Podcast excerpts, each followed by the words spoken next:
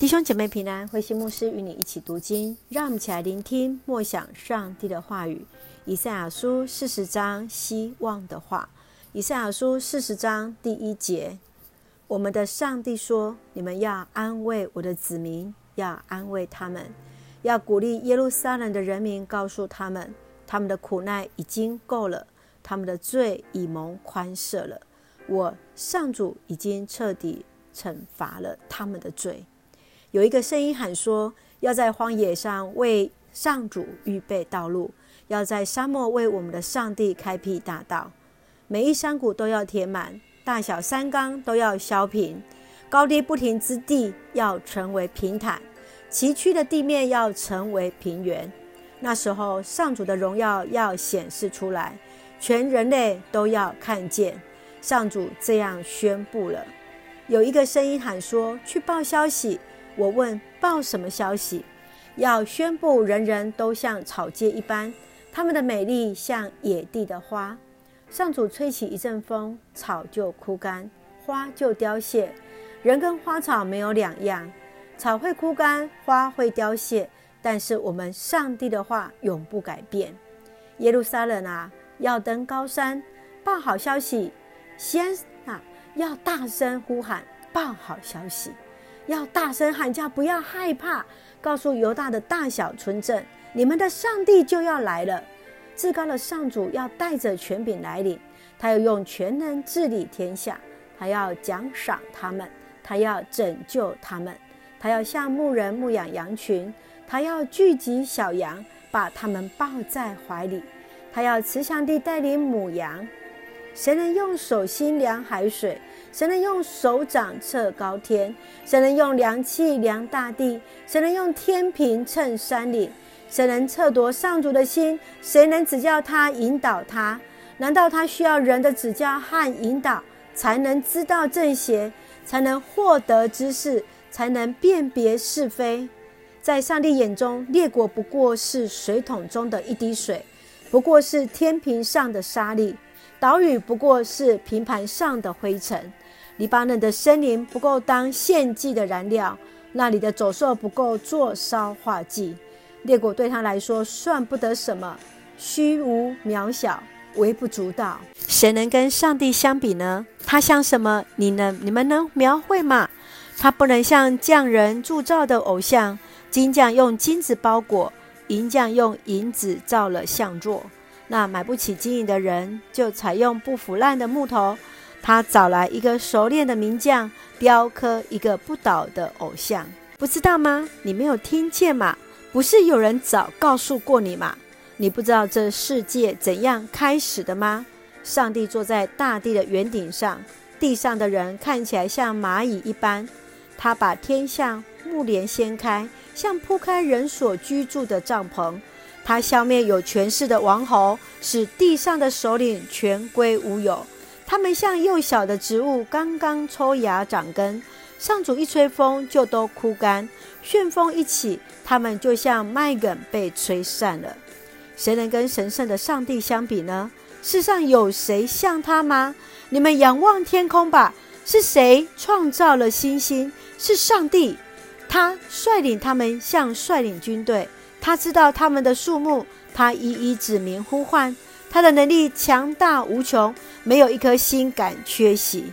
以色列啦，你们为什么埋怨，以为上主不知道你的苦难，认为上帝不关心你遭受的冤枉？你不知道吗？你没有听见吗？上主是永恒的上帝，他创造了全世界，他不疲乏也不困倦，他的智慧高深莫测。他赐力量给疲乏的人，他赐力气给困倦的人。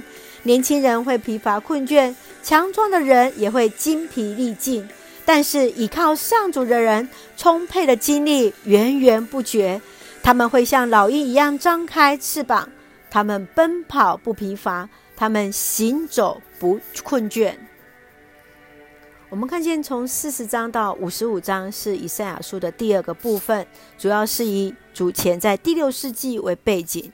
当时候犹大已经灭亡了，人们在痛苦当中祈求上帝的怜悯跟拯救。而在四十章当中，我们看见这一首希望之诗的当中，以赛亚来安慰以色列百姓，宣告罪得赦免，应许他们将再次返乡的一个信息。从第一节到第十一节，人民所期盼的最好的消息，也就是得到释放。